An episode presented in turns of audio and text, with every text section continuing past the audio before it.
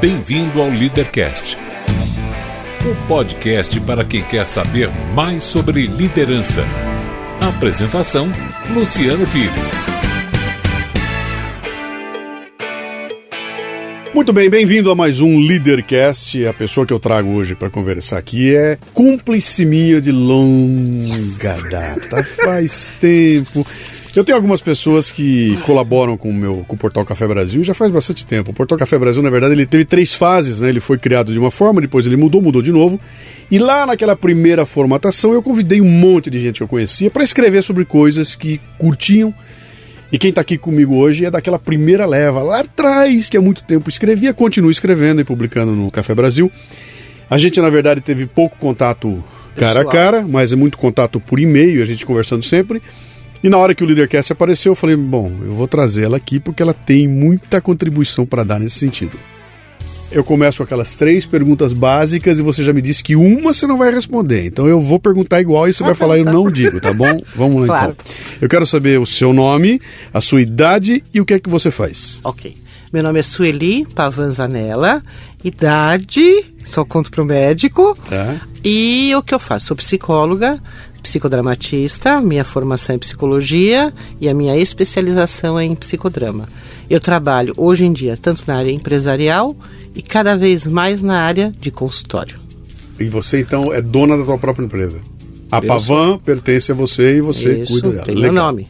Maravilha. Quanto tempo você tá, você se formou? Me formei em 79, 80, que ano que a gente tá? 2015? 15, é. Faz bastante É, já tempo. faz um bom Por tempo. aí vocês vão calculando Já a minha dá idade. pra viu? saber mais ou menos a Não precisa idade falar a lá. idade. Então. É que idades são rótulos, né? É Dizia. Léo Buscaglia. Então, Sueli, você, você tem uma coisa muito legal no teu trabalho, a gente já conversou, inclusive, a respeito disso, que era você me falar dessa coisa do teatro, né, do psicodrama, da, da- de utilizar isso como uma ferramenta dentro do ambiente de trabalho, que não me parece que é uma coisa extremamente disseminada, porque eu acho que tem muito preconceito ainda, né? Principalmente os, lá os, os, os grandes dirigentes que querem resultado, resultado, resultado, acham que isso aí é coisa de brincadeira e tudo É, mais. quem gosta disso é exatamente são os dirigentes, porque o psicodrama é metodologia de ação e é prática. Sim. Sai um pouco do blá blá blá. Então, nosso tema aqui é liderança. Liderança é prática, ela não é uma teoria. Sim. né? Até porque hoje, em- até hoje em dia ninguém conseguiu definir exatamente o que é de liderança. Sim. Hoje no Google eu pesquisei. que Tem que deu? 29 mil. Não, 29 milhões 400 mil citações no Google De sobre liderança, liderança. Eh, tem um artigo há alguns anos de 12 mil. Quer dizer, o interesse das pessoas por liderança mental Uhum. é enorme. Na prática, pouca gente sabe como faz, né? como é que Então, lidera. Isso vem aquela minha questão que eu coloco em todos os programas aqui, né? Eu não, eu não tinha ideia desse volume, foi legal você trazer 29 milhões e 400 mil citações do termo liderança. Isso. Se você for numa livraria, o que tem de livro de liderança é um negócio absurdo. Isso. O que tem de workshop de liderança é um negócio fantástico. O que as empresas dão de treinamento de liderança é um negócio absurdo. Mas No todos são entanto, mentais. no entanto, quando eu vou discutir o assunto nas empresas, é, é falta de liderança. O Brasil vive hoje uma crise gigantesca Exato. de liderança.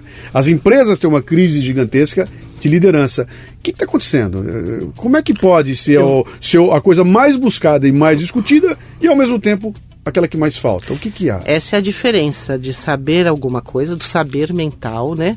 Então eu vou te, não, eu não posso, eh, a minha função é confidencial. Então eu vou te dar um exemplo de um executivo que eu atendia e ele em coaching. Aí ele fez cursos e mais cursos, trouxe o MBA aqui para o Brasil ah, e falava hum, de liderança. E falava de liderança. E falava de liderança. Um dia ele chega para mim, minha secretária errou. O que, que eu faço, Sueli? Eu era coach nele. Eu falei, ué, vá lá e chame atenção. Ele falou assim, mas eu posso? Cara, isso não é liderança! Ah, você estudou! Eu não posso falar o nome, que saco. Não faz mal. Você estudou! Blá, blá, blá. Ele falou, é mesmo, só que eu aprendi isso lendo. Eu falei, então, faça roleplay, vamos fazer roleplay. Como é que é para você chamar a atenção, roleplay do psicodrama, Uhum. da sua funcionária? E aí nós trabalhamos isso dramaticamente e A aí sua- apareceram a- todas as dificuldades dele. A Sueli está falando de role play. Play, eu isso. vou, eu vou, eu vou desempenhar um papel, né? Isso. Eu vou executar um papel. E aí é que vem o psicodrama nessa, Isso. nessa história. Quer dizer, você que é diferente cria... do teatro. No teatro o Sim. ator ensaia, ensaia, ensaia E ele vai desempenhar o papel de alguém. Sim. No psicodrama, ser autor e ator da sua própria vida. Então, seja no papel profissional, como no papel do consultório. Uma mulher que está com problemas no marido. Então, como é que ela faz isso, né? Então me fala um pouco mais disso aí, porque isso é fascinante. Eu vim aqui, fascinante. Sueli, cheguei ao seu consultório, eu tenho um problema aqui, não importa qual seja, Uhum. expliquei pra você e você falou pra mim, vamos fazer um roleplay? O que acontece? O que, que você vai fazer? Você me bota lá e fala... Depende da situação. Então, eu vou te contar um caso. Eu tinha uma paciente que tinha sérios problemas com o marido. Um dia, numa coisa básica, uma técnica básica chamada inversão de papéis, eu falei: você vai ser o seu marido e, como seu marido, você vai se apresentar para mim. Era a primeira sessão. Ela ficou muda. né? Ela ficou muda. Aí depois ela me falou: Nossa, nunca tinha pensado como eu sou incapaz de eh, me colocar no lugar do meu marido. Eu só penso em mim, no meu jeito, da minha forma de querer as coisas. Aliás, era um querer, depois isso foi trabalhado em anos de terapia, um querer absurdo, mas eu não consigo. Como é que fala? Me colocar no lugar. no lugar de um cara super bacana que gosta de mim que eu não enxergo, né? É. E isso começou na primeira sessão. Então, algumas técnicas do psicodrama elas ajudam muito a vida das pessoas. Isso é legal, porque isso é básico na questão da liderança. Quer dizer, o que que, qual é o primeiro papel de alguém que vai exercer liderança? Quer dizer, eu sentei aqui e vou interagir com você, você é uma subordinada minha. Talvez a primeira coisa que eu deveria fazer deixa eu me colocar no lugar dela. Exato, Ela abriu empatia, a porta, né? entrou na sala e me viu sentado aqui. O que, que ela tá vendo, né? Como é que ela tá entrando na sala? Ela tá apavorada porque chegou na sala do chefe, né? E, e ela tá. De que jeito ela tá entrando? Ela tá entrando aqui humilde, ela tá entrando envergonhada, ela tá entrando. Como é que ela tá entrando? Quer dizer, se eu não fizer esse pequeno exercício, que é uma bobagem, né? Uma- É uma coisinha tão simples. Espera um pouquinho, deixa eu, deixa eu pensar se eu fosse ela. Como é que eu estaria reagindo? É, só que no psicodrama a gente coloca de verdade a pessoa. Pois é, pois é, então, quer dizer- por exemplo, Moreno começou assim. Todo mundo fala hoje em dia mal do governo. Aí o que que Moreno, Moreno é o criador de psicodrama, Uhum. na- lá na Romênia fez. Então veio aqui e sentem-se no lugar do rei. O teatro ficou vazio. Ninguém sentou. Porque falar é diferente de estar Uhum. Sim. no lugar, né? Sim. De sentir todas as pressões, Claro. de sentir todo o peso da profissão. Uhum. É como hoje eh, os executivos. Então eu atendo executivos há alguns anos. E é uma profissão complicada, difícil, porque ninguém os ouve. Então quando eles vêm para psicoterapia, coach ou aconselhamento, eles vêm com uma carga de peso do herói. E, e graças a essas publicações chinfrim de liderança, que tem um monte que é uma porcaria, não serve para nada, com o peso cada vez maior, né? Da Uhum. autoridade, do cara que tem que saber tudo. Se confunde a ilha de liderança com o mito do herói, né? Sim. Aquele que tem todas as Sim, respostas. que é o salvador da pátria. É o né? Que a hora salvador que- da pátria. A hora que não tiver mais saída, chama ele que ele vem aqui e- e ele tem a solução, né? Então, um grande problema que eu vejo nas dramatizações nas empresas é que a pessoa é incapaz de sentir essa dor. O que, que é isso? Uma vez numa dramatização, um executivo estava conversando com o seu funcionário, ele que propôs a cena. Aí eu perguntei: o que, que você sente nesse momento? Ele falou assim: segundo o livro. Ai, não sei se eu posso falar o nome do livro. Não, não faz à vontade. Pode O o monge quiser. eu, e o executivo, eu tenho que ser um líder servidor. Falei, cara, tu não entendeu. Eu perguntei o que você está sentindo. Aí ele falou assim: eu não sei mais o que eu sinto. Uhum. Eu sei o que me disseram que eu deveria sentir. Sentir. Aí nós abrimos exatamente uma discussão sobre o que é isso. É o não sentir, né? Tem até um nome técnico para isso que agora eu não lembro. Do não sentir. E quantas pessoas estão obrigadas hoje no papel profissional a carregar uma mentira. Se elas estão sempre felizes, são eh, em meio ao sucesso. A imagem vale muito mais do que o conteúdo, né? E isso é um drama vivido nas pessoas no mercado de trabalho, nas empresas de uma forma, infelizmente, aqui no Brasil, quase geral, né? E que, de certa forma, explica a pergunta que eu fiz você no começo lá, né? Quer dizer, se eu tô preocupado aqui em fingir que eu sou o tal, que eu sou o bom, etc e tal, eu não tô preocupado em fazer com que isso aconteça realmente. Quer dizer, é, apare- é, prezo mais a aparência do que a execução da coisa Isso em si. aí. E, de repente, você encontra um sujeito que é um avião. Meu, como é que esse cara conseguiu chegar nessa posição? Ah, ah, ele é primo do dono, ele, ah, mas de repente é alguém que se preocupa mais em executar e fazer acontecer do que em parecer ser. Quer dizer, apare... o parecer é consequência da competência que eu tenho no meu dia a dia, né? E, e esses caras valem ouro, né? Quando aparece um cara desse aí, todo mundo quer, né? Ou não, Porque- ou, ou gera dentro do ambiente organizacional um chefe, vamos supor, um chefe que não gosta de sombra, Isso ele ia falar, pelo amor de Deus, mas foi o que acontece aqui com esse cara que você me contratou. Se ele tiver, se ele tiver acima dele um chefe idiota esse Uma ponto, ameba, né? Esse O cara, chefe ameba. exa- esse cara vai, vai atrapalhar a vida dele, né? Vai, E- ah, mas e- aí não aguenta, também vai embora Então, vai para outro lugar. Tem muita gente assim. Muita, muita, muita. Cada vez mais. Eu faço uma pesquisa pioneira, saúde mental no trabalho. É? A pergunta mais pesada para a maioria das pessoas, eu não gosto de ler a pesquisa, os resultados que me viram o estômago. Mas assim, por que que tá tão ruim o ambiente de profissional? Porque os líderes são muito ruins. Liderança não é um cargo, liderança é uma característica de um papel, falando psicodramatês. Sim. Então, vamos supor, um diretor que não tem essa competência ou essa habilidade, falando o termo correto, desenvolvido, ele cria na vida das pessoas uma carga eh, pesada para se levar no dia a dia. E vai isso para vai para a vida, né? Sim. Se você andar em São Paulo no trânsito, dá vontade de parar o carro e perguntar: "Cara, qual é o seu problema?".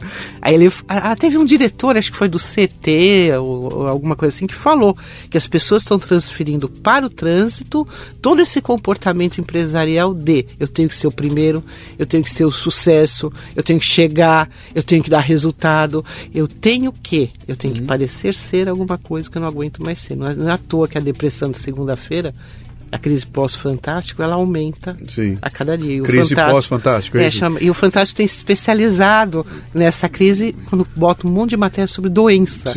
Né, para deixar a gente pior ainda, para encarar uma segunda-feira mais mal-humorado, com as pessoas indo com a cabeça trabalhar e com o coração e as pernas lá atrás. né? Uhum. Todo mundo desalinhado na rua. né? Então, como é que eu me protejo disso aí? Vamos, vamos tentar dividir aqui em, em duas partes aqui. Ó. Primeiro é o seguinte: o, o Ameba, o diretor Ameba que está lá na empresa pintando e bordando. Como é que ele chegou lá, hein? Ah, quer saber a verdade? Eu quero. Eu, o, que, o que que significa pra você quando você é Então. contratado numa empresa e chega lá e tem um sujeito ameba numa posição que é, é uma posição importantíssima na empresa, tem um ameba. O que, que passa pela tua cabeça quando você vê aquilo? Quem indicou?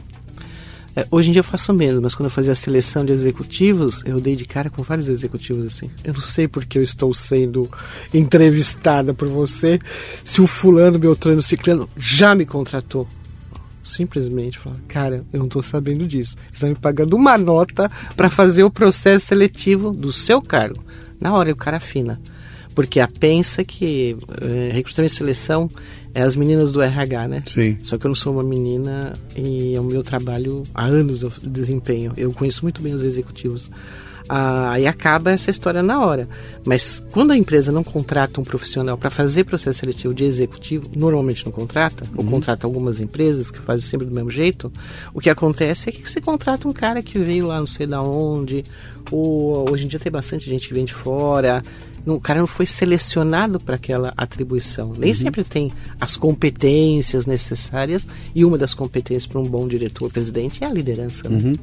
E aí você não acha que isso acontece porque esses caras que estão na direção dessas empresas não acreditam em processo de seleção? Ah, tenho certeza disso. É. Tenho certeza. Já teve gente eh, que eu fui contratada, a minha empresa foi contratada para fazer o processo seletivo. Que eu cheguei na sala da pessoa, eu só estou te aguentando, né? não vai nem conhecer meu trabalho. Sim. Porque você conhece o fulano de tal, da empresa tal, e o, e o cara falou que o processo, o seu processo é bom. Mas eu não acredito. Ele prefere contratar o Zé, Isso, que foi indicado pelo Alfredo, que é amigo pessoal dele. isso aí. Né? E A, a falta de profissionalismo ela, ela é uma coisa aparentemente não deveria ser assim, mas é muito comum. Eu teve uma empresa que foi fazer um trabalho, uma empresa da área automobilística, que todos os gerentes foram chamados. Eles faziam entrevistas na área de vendas em hotéis em pé. Quando eu falei, vocês não sentam? Essa Ontem saiu uma matéria na UOL ridícula, falando assim, eh, uma dica, se a sua entrevista foi curta, é sinal que você não foi bem. Um veículo não devia se preocupar em falar uma bobagem dessa, porque toda entrevista tem que ter uma certa duração. Não existe entrevista de 15 minutos. Uma entrevista boa dura no mínimo uma hora. Uhum. E era um consultor Sim, um desses profissional contratados pela empresa, essas consultorias enormes, eh, falando uma bobagem dessa. Então tem muito modismo empresarial também dentro Uhum. das empresas, o que acarreta erros cada vez maiores, Que, né? que é o que causa esse desgaste. Quer dizer, cara, eu contratei, vim aqui, contra... fizeram a seleção, me contrataram um cara, eu botei o cara, o cara é uma zebra. Pra que, que eu gastei dinheiro É com seleção se ela não funciona? E aí o problema é que ou a seleção foi mal feita, ou teve. Ou o perfil, né? A gente começa fazendo. Você vai. Uh, teve uma vez uma empresa. Uh, era antiga telefônica, que eles fizeram um perfil comigo. Foi para Opa, foi para Espanha. Quando chegou na realidade brasileira, eu falei para eles: olha, tudo que vocês estão querendo são pessoas iguais. E o principal componente do perfil era um negócio chamado criatividade. Mas criatividade não do verbo, do verbo da palavra, mas aquela que arrebenta, que muda, transforma, Sim. né? Era o que eles queriam fazer numa determinada área. E todos os candidatos que vinham com a- o tal do requisito faculdade de eh, pós-graduação de primeira linha, eles falavam a mesma coisa na entrevista. tá. Aí eu falei, ou eu tô bêbada, entrevistando eu não estava, e tinha saído numa revista de grande circulação a mesma frase que todos contavam. Aí quando eu cheguei de noite, eu liguei para os diretores e falei, escolham ou faculdade de primeira linha ou criatividade. Porque criatividade tem uma feria aqui. Ele falou, você esquece a primeira linha.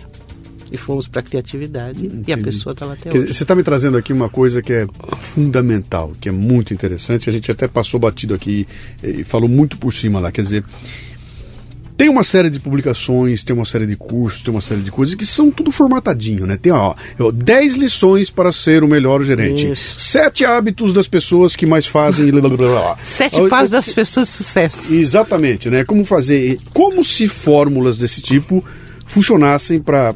Quer dizer, vou seguir os sete passos e vou ter meu sucesso lá na frente, né? E a gente não sabe que não é assim, e de certa forma isso até é, cria um tipo de pessoa muito interessante, que é aquele que vem com os chavões, né? Abre a boca e começa, um chavão Agora atrás do imagina se você não está preparado para isso quando você entrevista um executivo. Se você não está por. Às vezes eu falo, tem que ler bobagem, tem que ler tudo. Sim. Leio, aí eu falo, nossa, mas o cara tá falando igual a revista, igual o livro do Sim, executivo, sim. o monge, por exemplo. Ou então a liderança é a capacidade de eh, conseguir resultado através das pessoas como se fossem vidros, né? Aham. Não existe isso mais. né? Hoje em dia é junto, se você não consegue resultado nenhum.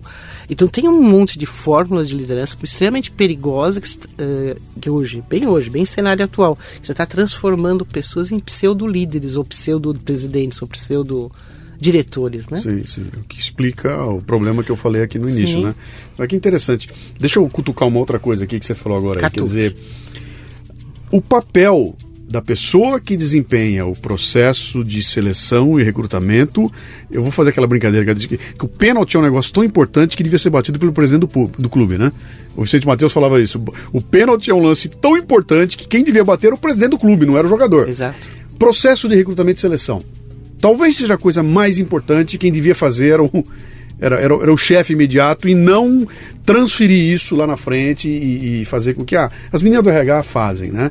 Eu vejo muito isso acontecer. Eu não sei se você que trabalha com isso todo dia vê a mesma coisa. Quer dizer, a valorização desse trabalho profissional de recrutamento e seleção.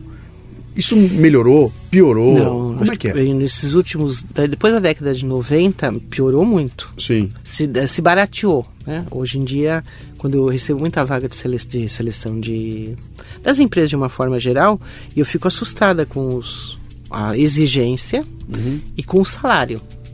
E como eu faço parte de grupos de RH pela internet, no Facebook, eu falo, nossa, mas como é que alguém teve a cara de pau de pedir, por exemplo, estagiário com disponibilidade para viagens, para ganhar uma micharia por mês, e que ele tem que saber inglês, tem que saber espanhol. Isso é para brigar com quem pediu a vaga, né? Sim, já nasceu, já nasceu errado lá atrás. né? Isso, nasceu. mas qual é a capacidade que tem uma pessoa de RH de 20 e poucos anos de chegar para o diretor que pediu a vaga para ela e falar isso não existe no mercado? Ou então é questão cerebral. Teve uma vez uma empresa que pediu um perfil, era dezembro, nunca vou esquecer disso, um, um perfil, mas um perfil altamente louco. Aí eu cheguei em casa e li aquilo. Aí eu liguei para eles e falei, acho que eu já encontrei o candidato de vocês. Só que ele vai nascer no dia 25 de dezembro. Ele se chama Jesus. Jesus Cristo. Ele está 100% da causa. Porque ninguém sabe quem foi Jesus Cristo.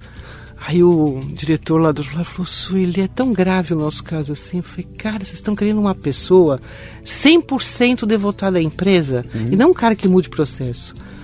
Ah, se dá um tempo para nós, dois meses depois eles me ligaram novamente, eles melhoraram o perfil e contrataram uma pessoa que tinha era sã mentalmente, ela não estava só na causa, ela tinha família, uh, eu que contratei, né? E mudou o perfil, uma pessoa que mudasse um processo de um antigo funcionário que era alcoólatra e vivia 100% pela empresa que havia morrido. Uhum. Então eles queriam substituir uma coisa deficiente por outra mais eficiente ainda. Uhum. Trabalhar as 22 é, tem, tem horas. Tem um né? site, tem, você está falando para mim, eu estou lembrando. Eu não me lembro se é uma página no Facebook, é só um site. Eu vou tentar encontrar isso depois aqui que publica só esse tipo de anúncio. Eles caçam e põem os anúncios de, de, emprego. Outro dia eu dei uma olhada lá é de dar risada, né? Porque o cara bota uma qualificação, ele, ele bota, ele descreve o Ronaldinho Gaúcho Isso. e paga 4 600 mil reais, reais por né? mês, 800 reais, ah, Então, reais. em termos de recursos humanos, voltando à sua pergunta, os salários, desde a época que eu saí, a última empresa que eu trabalhei foi Abril, e saí 99 salários, eles fizeram isso. Caíram. Nossa, muito. Caiu. Eu falei, hoje em dia, se tivesse trabalhando numa empresa, tá ganhando quanto? 10 mil reais? Ou oh, menos, né? Ela não é assim. É. Isso é interessante, me, me fala mais um a pouco A faixa salarial de RH baixou demais. Ah, você quer dizer os profissionais de RH Isso. Perderam importância dentro do. do Sem do dúvida. Projeto. Por mais quer que dizer, se fale então, simpole, oh, boboba, E vamos lá de novo, quer dizer, no mundo que. O mais importante são as pessoas. Pessoas são o nosso ativo né? mais importante, né?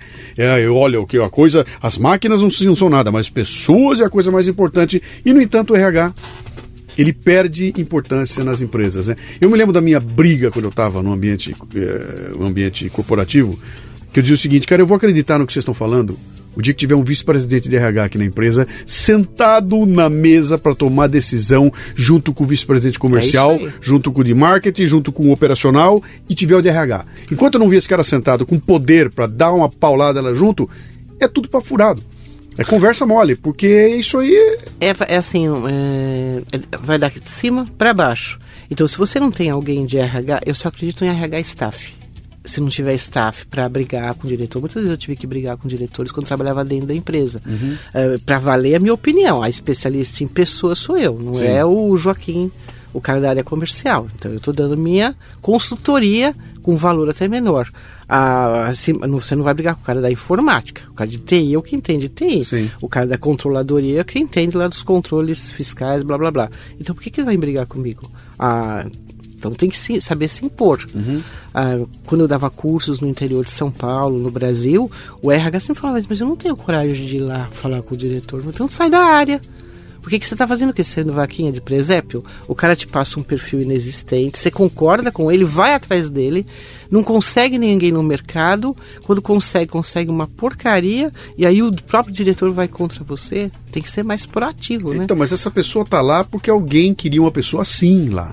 Mas tem que ser alguém que fala, essa é, pessoa não existe. Não, eu não, quero não, um cara comercial não, e Não, o que eu quero dizer é o seguinte, essa pessoa do RH que está lá sentadinha e que chega para você e fala assim, pô, como é que eu vou falar isso pro diretor? Ela está naquela posição porque alguém colocou ela Perfeito. ali porque queria uma pessoa assim. Enfeite. Não foram buscar um cara para incomodar, né? O Washington Oliveto, Washington Oliveto tinha, como é que era? Eu não me lembro se era do Washington, não, não é dele, não me lembro quem é.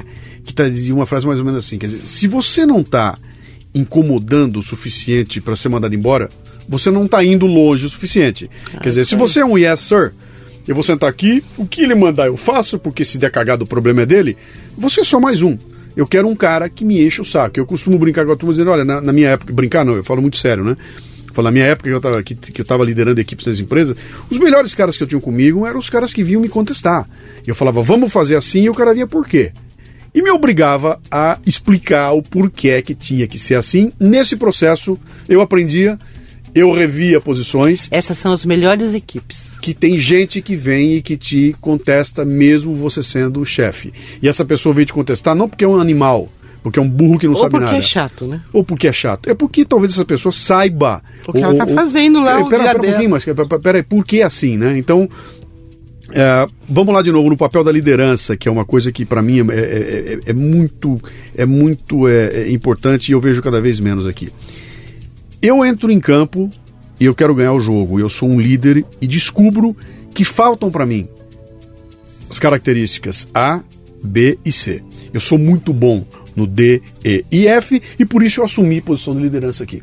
O que eu tenho que fazer? Eu tenho que buscar ajuda. um cara A, um cara B e um cara C, que são os melhores do mundo, são muito melhores que eu. Ah, o seu eles, time. Claro, no meu time. Né? E aí, que eu, na minha deficiência, esses caras vêm para suprir. Parece uma coisa tão óbvia. Né? E- Mas normalmente se contrata iguais, né? Então, Deixa eu é contratar isso. fulano que Então. fala baixo que nem eu. Eu não quero mulher que ela vai chamar a atenção. Eu não quero um cara. Aquele cara fala muito, a gente quieta. Tem um estudo na USP que diz que as melhores equipes e mais trabalhosas para os gerentes são equipes de gente diferente. Sim. Homens e mulheres, falantes e não falantes, ah, introspectivos e extrovertidos. Uhum. Os piores equipes que dão os piores resultados são as pessoas iguais, né? Tudo igual. Todo mundo é o sombra do chefe. Você vê, é engraçado que você vê, né? Você tá andando no corredor, tu vê o chefe, parece cachorro, o cachorro se assemelha. Com o tempo vai se assemelhando ao jeito. É, é verdade. Você vai andar na Paulista de domingo, você vê. Ou você fala, olha, o cachorro, fala igual o dono, É igual né? o dono. Devagar, ou é gordinho. E- Sabe- E, che- empresa é a mesma coisa. Você vê o chefe, a reunião, se o chefe faz assim, todos fazem assim. Então, uma sincronicidade um- burra, né? Tem uma coisa interessantíssima que eu já, de- de- depois de tanto tempo fazendo palestra, eu meio que desenvolvi essa, essa capacidade de perceber uma liderança aos 10 minutos de palestra, né? Cheguei lá, eu comecei a palestra, blá, blá, blá, blá, blá. Em 10 minutos eu já saquei qual é o estilo de liderança da empresa. Por exemplo, eu chego lá e, e ao começo da palestra é um momento de sentir a plateia. Eu quero ver até onde vai, quero ver que tipo de piada eu posso fazer, quero ver se eu posso colocar um palavrão bem colocado. Então, eu faço esse exercício no começo da palestra e vou reparando na turma. Então tem uma coisa, falei uma coisa um pouco mais picante e a plateia ri nervosamente olhando pro chefe. Isso, isso aí. Todo mundo olha para ver se ele tá rindo, né? Deixa eu ver se ele tiver. Se ele tiver rindo, eu vou rir também. Se ele não rir, eu fico quieto. E ali você saca, meu, que tipo de hierarquia é essa? Quer dizer, tem um, tem um sargento lá na frente que vai comer o fígado de todo mundo, né? E come mesmo. E, que- e é assim, né? Então é uma coisa interessante que, que quer dizer, o discurso de que eu quero inovação, É eu quero criatividade, eu quero gente pensando diferente, fazendo diferente, é papo furado. é o parecer ser no Sim. começo do nosso papo. Sim. Então se parece, cria um personagem Uhum. que é super pro, vou falar todos os termos da modernidade, proativo, rompe é, paradigmas, Sim. blá blá blá, blá, blá, blá. Resiliente. resiliente, geração Y, Sim. geração abecedário. Ah, e aí você fala, mas na prática, né? É. Quando você vai ao banco, ao supermercado, você é pessimamente atendido. Cadê o supervisor? Quando você chama o supervisor, o cara é mais, ele é mais ameba do que o próprio funcionário. Sim. E acaba que não resolve. Não, vai resolve nada. Como é que é a leitura? Ontem eu fui ao banco. Eu tinha que falar com o meu gerente, pessoa jurídica. Eu não estava passando bem por causa da gripe. E eu fiquei lá esperando um tempão. Eu falei, você vai demorar ou não? Ele falou, não, que eu estou fazendo reunião com a minha chefe. Falei, é o, é o slogan. O cliente em primeiro lugar é uma balela. Sim. Sim. Aí ele ficou olhando pra minha cara, riu. né? A chefe em primeiro lugar, o cliente que se dane. Então tem muito isso em- nas atitudes, né? Agora tô falando de comportamento, que a Sim. gente percebe. Da mesma forma que você chega no primeiro momento da palestra, você sabe que- qual é o estilo de liderança daquela empresa, Sim. ou se a empresa é fria, se a empresa realmente está fria, ou foi todo mundo apavorado para te ouvir, você percebe isso. É verdade, é o que nem o primeiro encontro. Sim. Você sabe nos cinco minutos iniciais se aquele relacionamento vai dar certo ou não, né? Se o cara é um grosso para chamar o garçom, que um dia ele vai te chamar do mesmo jeito, Sim. né? Ah, traz uma cerveja! Vem cá, Zé! É igualzinho, é a mesma coisa. Relacionamento afetivo é ótimo para comparação. Então você percebe todos esses dados, tá tudo ali. O comportamento diz outra coisa do que diz a, o blá, né? A conversa, a fala. Você trabalha, no teu- na tua experiência como, como seleção e recrutamento de executivos, você também atua no momento em que o cara é mandado embora. Não. né? Não, não, mas não, Não tem. Você, faço- não, você não faz a entrevista de desligamento, esse tipo de coisa? Não, quando eu trabalhava dentro de empresa, sim. Sim, mas vo- você hoje não, não é teu Não, papel. Quer dizer, quando é o cara sai. Até porque as empresas que têm de reco- é, recolocação, eu não faço recolocação, a minha empresa não Sim. tem a- o escopo da recolocação. Né? Sim. Eu, eu, eu ia te fazer uma pergunta aqui, que eu não sei até se passou por você essa. essa... Eu fazia Essa quando eu trabalhava dentro do Quer dizer, ambiente a- organizacional. O sujeito é despedido e faz uma entrevista de Desligamento. desligamento. E por que, que essa entrevista existe? É porque, teoricamente, a empresa quer saber se há algum problema na empresa que fez com que o cara fosse embora. Eu fico imaginando um sujeito que acabou de ser despedido indo lá e, ó, eu vou colaborar com a empresa para que ela melhore e vou contar para vocês todas as injustiças que aconteceram e que me botaram na rua aqui. E- Não sei quem tem sangue frio. Jeito. eu vou copiar o que uma chefe uma vez falou pra mim, que eu falei, não sei pra que serve fazer entrevista de desligamento nessa empresa, se ninguém usa isso pra nada. É. Ou vai isso pra cima, lá pro VP, ou parou no meu... Eu não sou o fala que eu discuto, né? Uhum. Minha, minha orelha é importante. Ela falou, se não serve pra nada, não faça mais.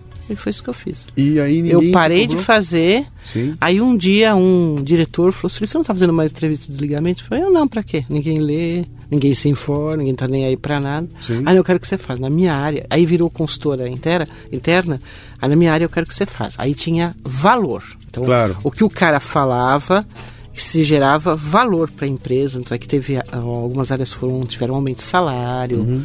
Porque era igual, né? E eu tive que me adaptar.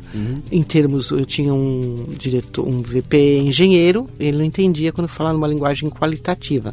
Aí eu aprendi a fazer gráficos. Então, ah, Stoli, todo mundo sai, 60% de salário. É isso aí. Aí ele ficou, eu fiquei encantado. Que se eu chegasse lá, uma- um monte de gente tá saindo com de salário. Não é verdade. Aí quando eu cheguei, 65% de salário. 45 não tem, pra, não tem dinheiro pra pagar o aluguel por causa do salário aqui. Não, mas olha que legal. Ele dizer, ficou apaixonado. Você teve que desenvolver que desenvolver. a, a linguagem que Sim. aquela pessoa entendesse. A minha linguagem psicóloga é muito psi para ambiente organizacional. Não, o cara não vai entender. Me parece que o cara não serve para o cargo, por quê? Eu tenho que ser específico. Eu banco o cara, Uhum. eu compro esse cara em seleção, em treinamento, em palestra, ou eu não compro. Eu tenho que ser clara, porque senão as pessoas não me entendem. Sim.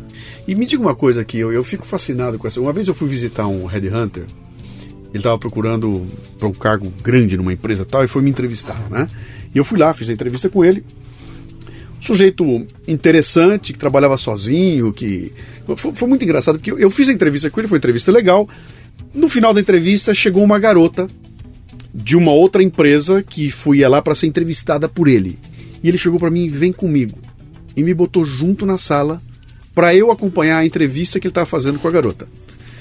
Fiquei lá, tá, me pediu, "Ô, faz alguma pergunta aí, eu perguntei pra garota também. Você estava junto? Eu, eu junto com ele. Eu, Tá. eu, tava, eu tinha acabado de ser entrevistado para um alto cargo e, e ele me levou para outra sala onde eu fui ajudá-lo a entrevistar uma garota que ia para um outro negócio, né?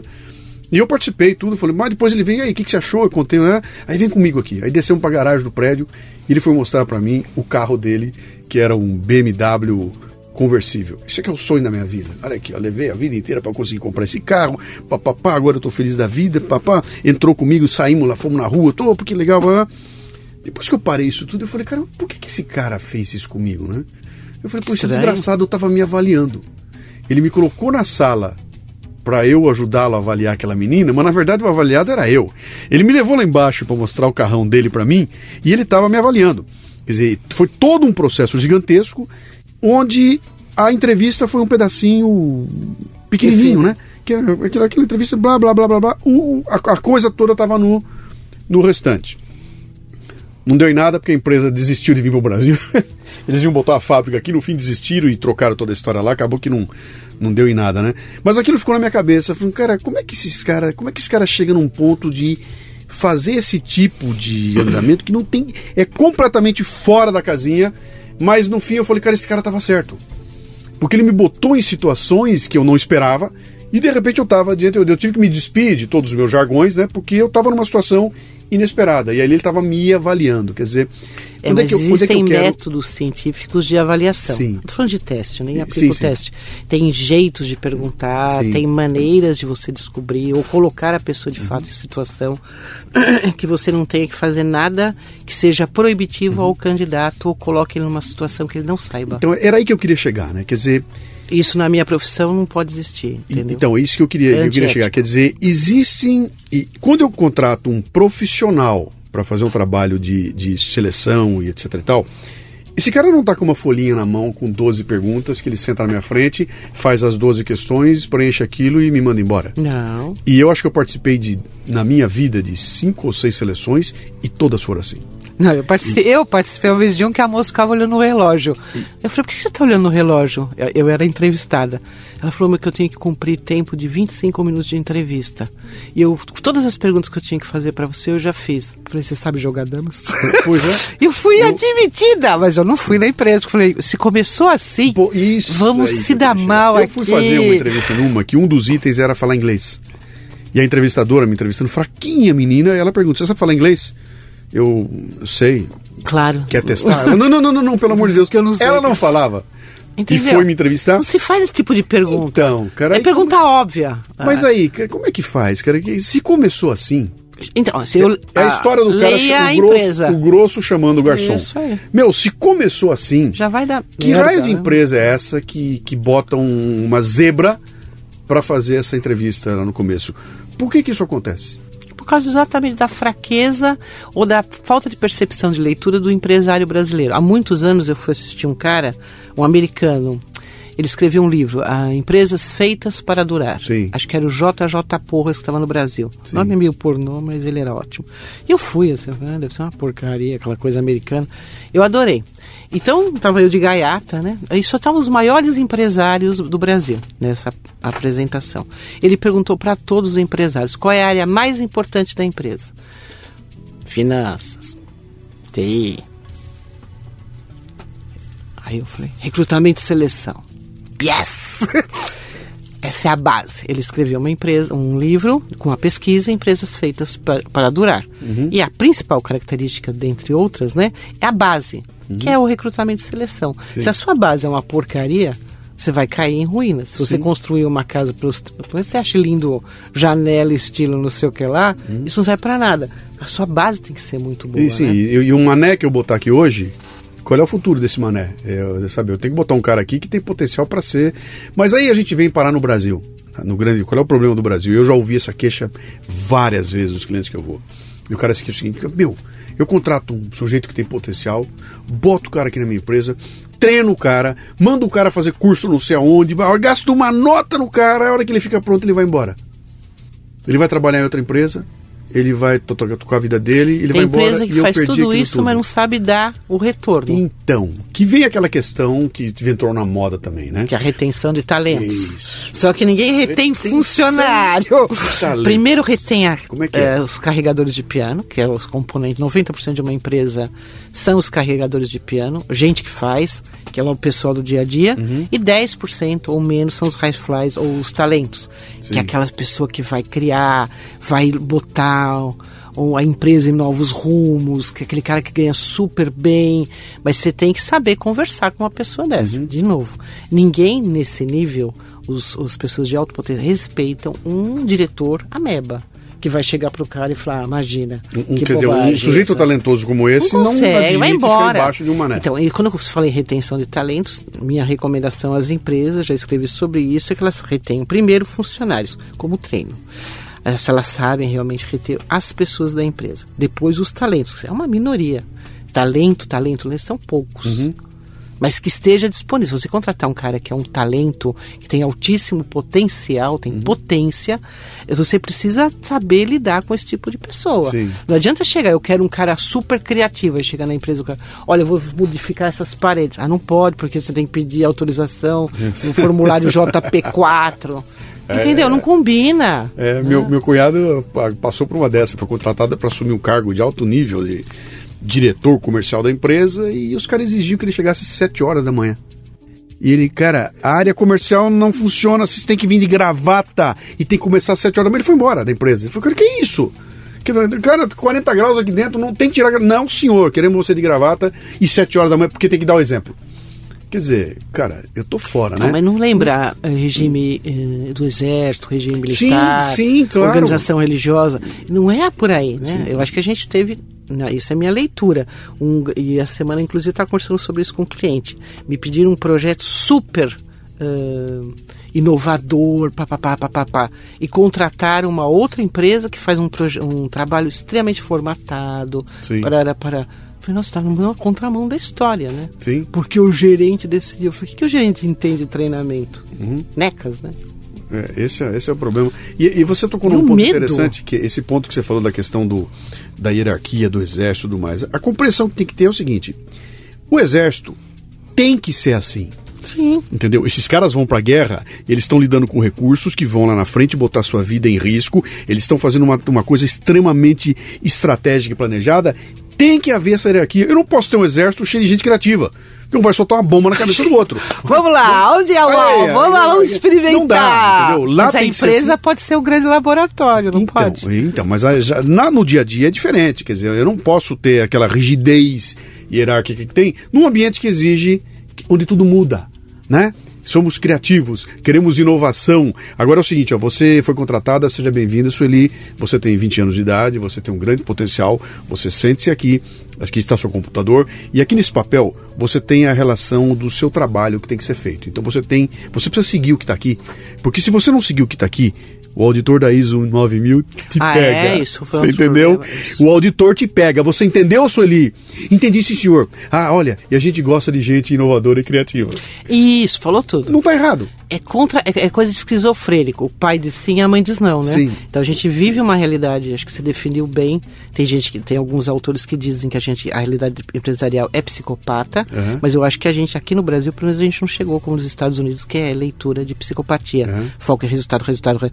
Aqui a gente está numa ainda, esquizofrenia. A gente está esquizofrênico, esquizofrênico, que a uhum. gente quer parecer tanto uma coisa tão maravilhosa, só que na prática sim a gente faz diferente. Então é o limite do esquizofrênico, é Sim. a cisão aqui e aqui, né?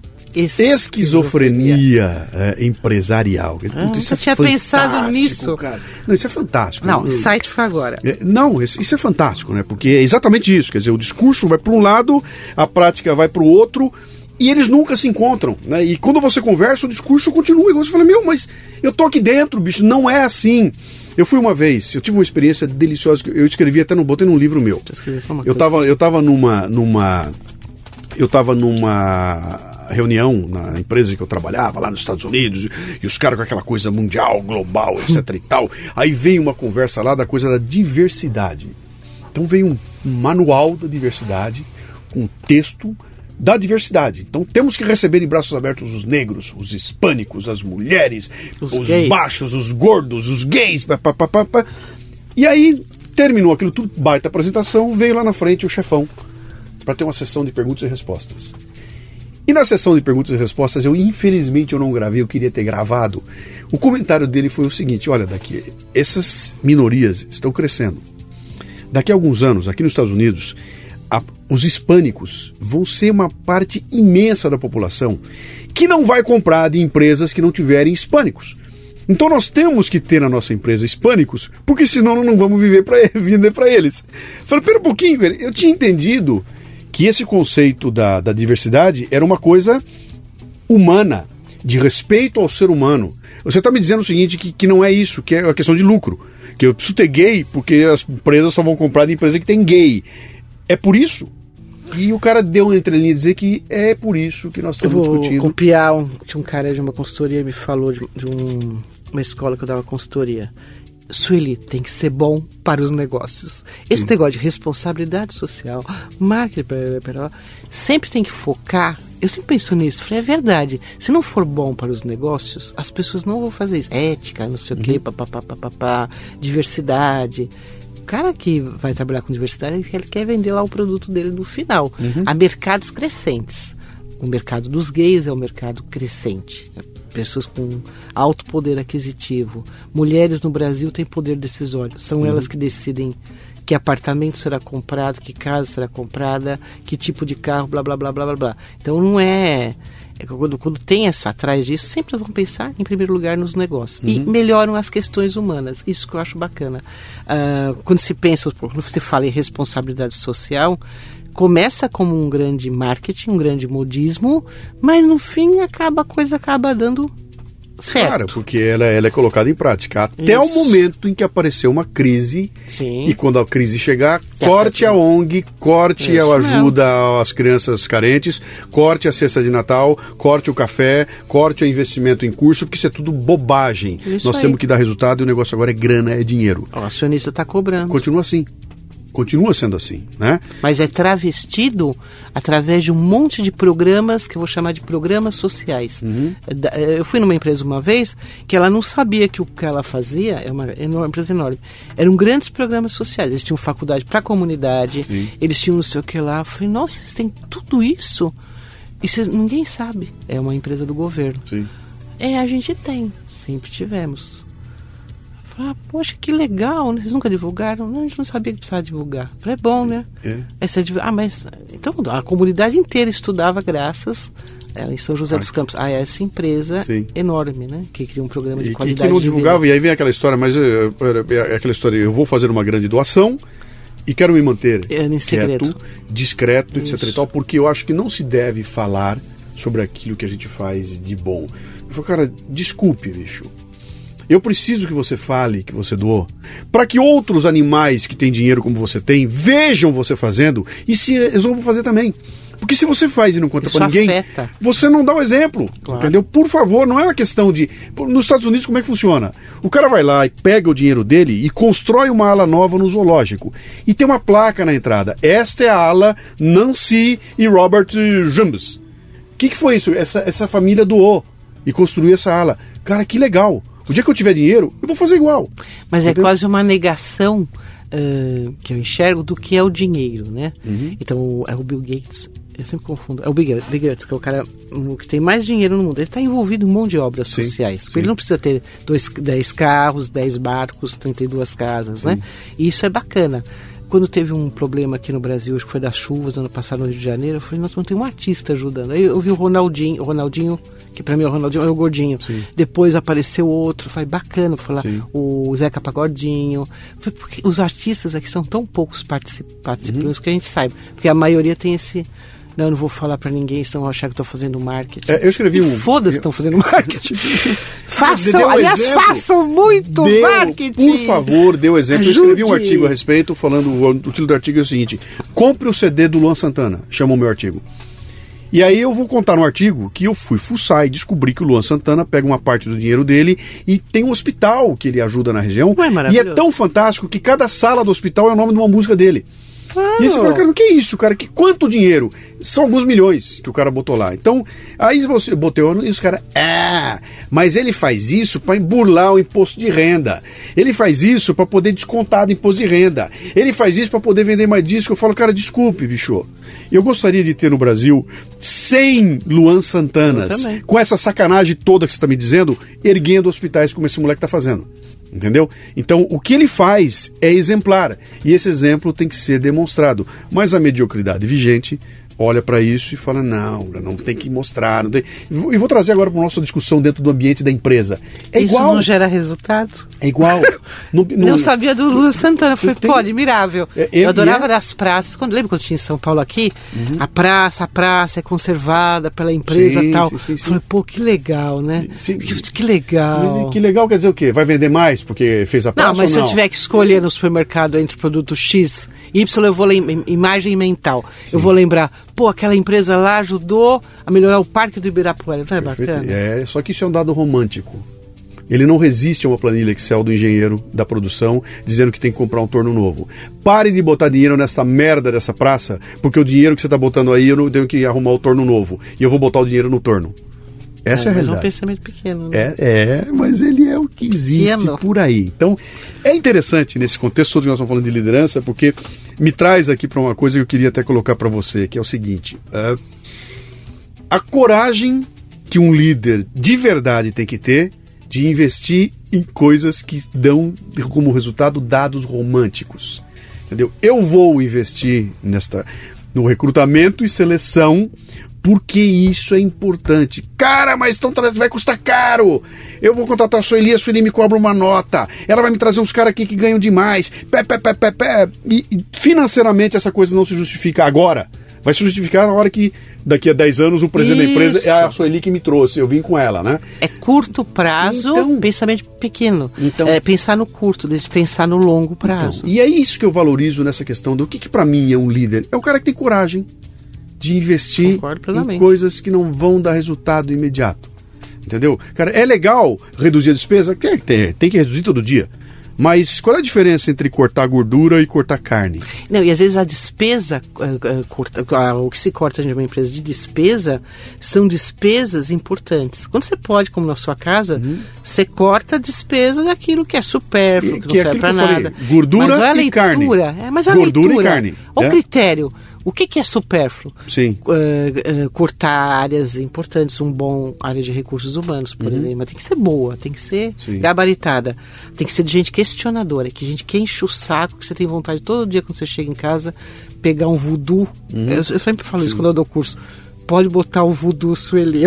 vai acontecer. Eu faço os alongamentos, eu sei que vocês vão ter ódio de mim. É? Mas depois passa. Dura seis meses Legal. o ódio. Depois passa. Depois vocês vão ver aí que eu não estou falando isso porque eu sou uma menina vislumbrada. Uhum. Eu sou uma mulher com experiência. Ah, faço que dá certo. Não tenho medo. Uhum. Mas a primeira coisa que você tem que aprender a lidar é com o medo. Sim. Isso, isso é difícil. Isso, sim, é, é complicado. É transpor uma barreira. Sim, porque eu vou correr risco, de novo. Eu vou entrar em uma situação de risco e vou botar meu pescoço a, a prêmio. A Quem prêmio. é que faz isso hoje em dia? E é aquele cara, se você não está fazendo isso, você não está indo suficientemente longe. Você está ficando tranquilo, está seguro no meio das pessoas que tem um rebanho. É isso aí. Aí de repente aparece um mané que tem coragem de botar o pescoço a risco e esse cara faz a diferença, né?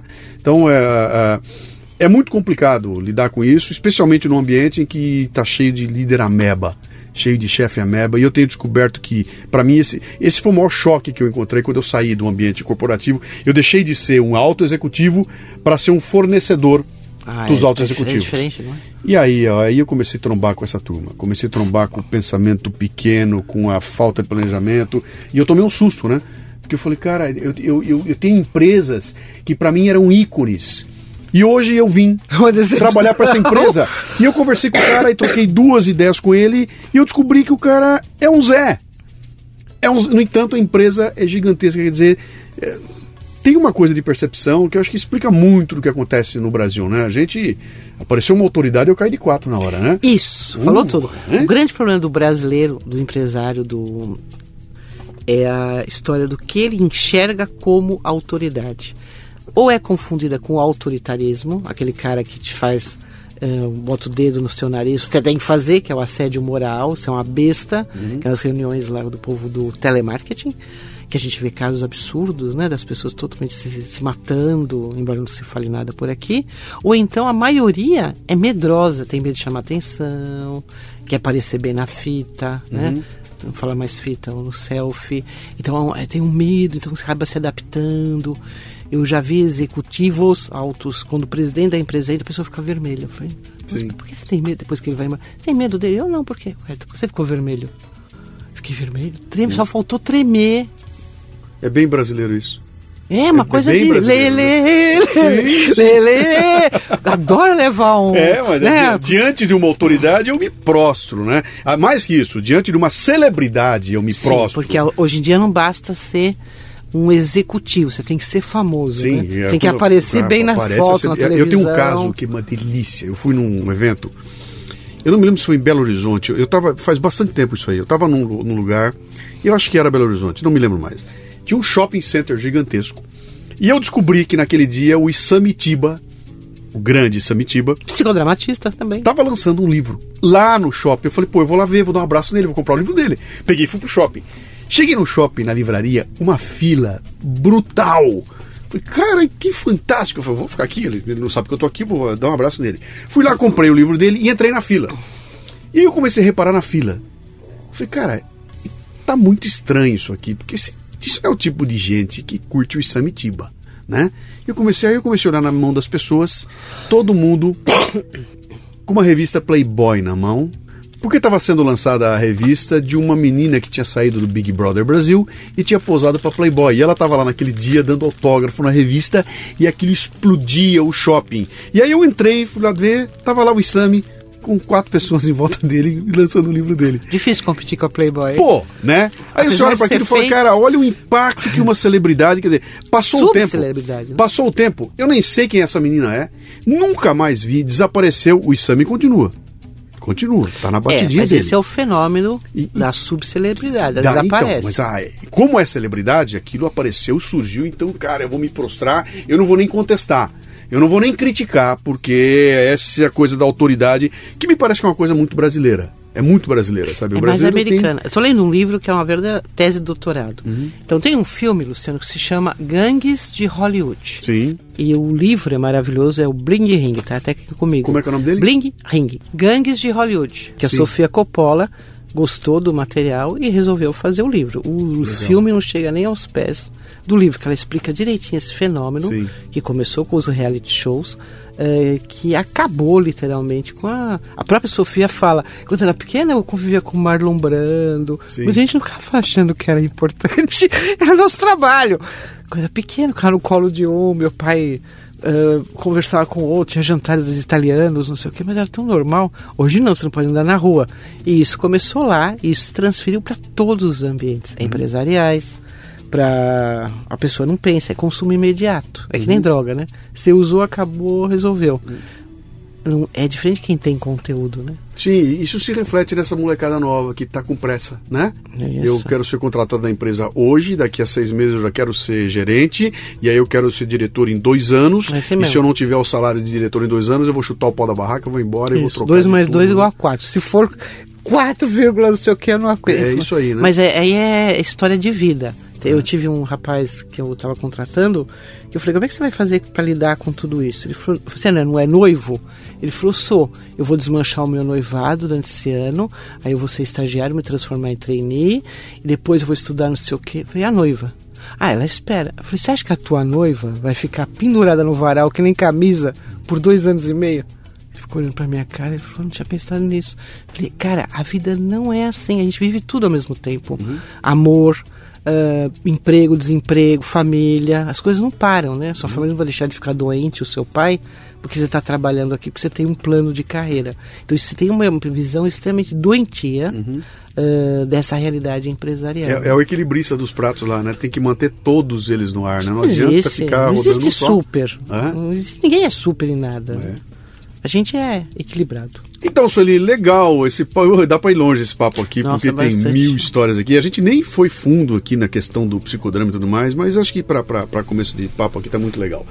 Quem quiser conhecer a Sueli, além de procurar a coluna da Sueli, que é uma coluna Iscas Comportamentais no yes. portal Café Brasil. Porque não adianta você... falar só de profissão, agora é comportamento. Isso, que você tem que retomar isso logo, Sim, né? Vai retomar em breve aqui.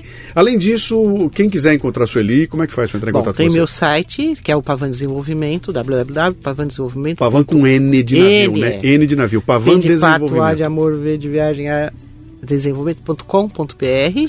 E tem o outro, que é da mais da área clínica, do universo feminino, que é psicóloga Sueli, tudo junto, ponto com, esse não tem BR. Esse Sueli é com Y ou é com I? Sueli com Y. Com Y. Adoro então, psicólogasueli.com. Isso. Muito legal, cara. Valeu, papo. Gostou do papo? Gostei, é adorei. Um papo, é, adorei esse assim. negócio da esquizofrenia. Nunca tinha feito esta leitura. E olha que eu estudo saúde mental do trabalhador brasileiro. O, o portal Café Brasil oferece a você o Leadercast, que é uma grande oportunidade que você tem de reavaliar suas coisas, de fazer aqui uma pequena terapia e de curtir e entregar para as pessoas esse monte de conhecimento. Sueli, muito muito obrigado por ter Obrigada comparecido. Você, Luciano. Valeu, espero que você tenha curtido aí. A gente curti, volta curti muito. Numa adorei. outra oportunidade eu vou trazer você de novo aqui. Beleza. Um beijo. Até. Você ouviu o Leadercast, mas ele continua no portal cafebrasil.com.br, onde você encontrará a transcrição desta entrevista com links e mais informações. portalcafebrasil.com.br. Vá lá Ajude a enriquecer o programa com seus comentários. Leia os comentários de outros ouvintes e mande sugestões de pessoas que você gostaria que fossem entrevistadas no programa. E se quiser nos contatar pelo WhatsApp é o 11 967 89 8114. Até o próximo Leadercast. Liderança e empreendedorismo na veia. Você ouviu o Leadercast com Luciano Pires. Mais uma isca intelectual do Café Brasil. Acompanhe os programas pelo portal cafebrasil.com.br.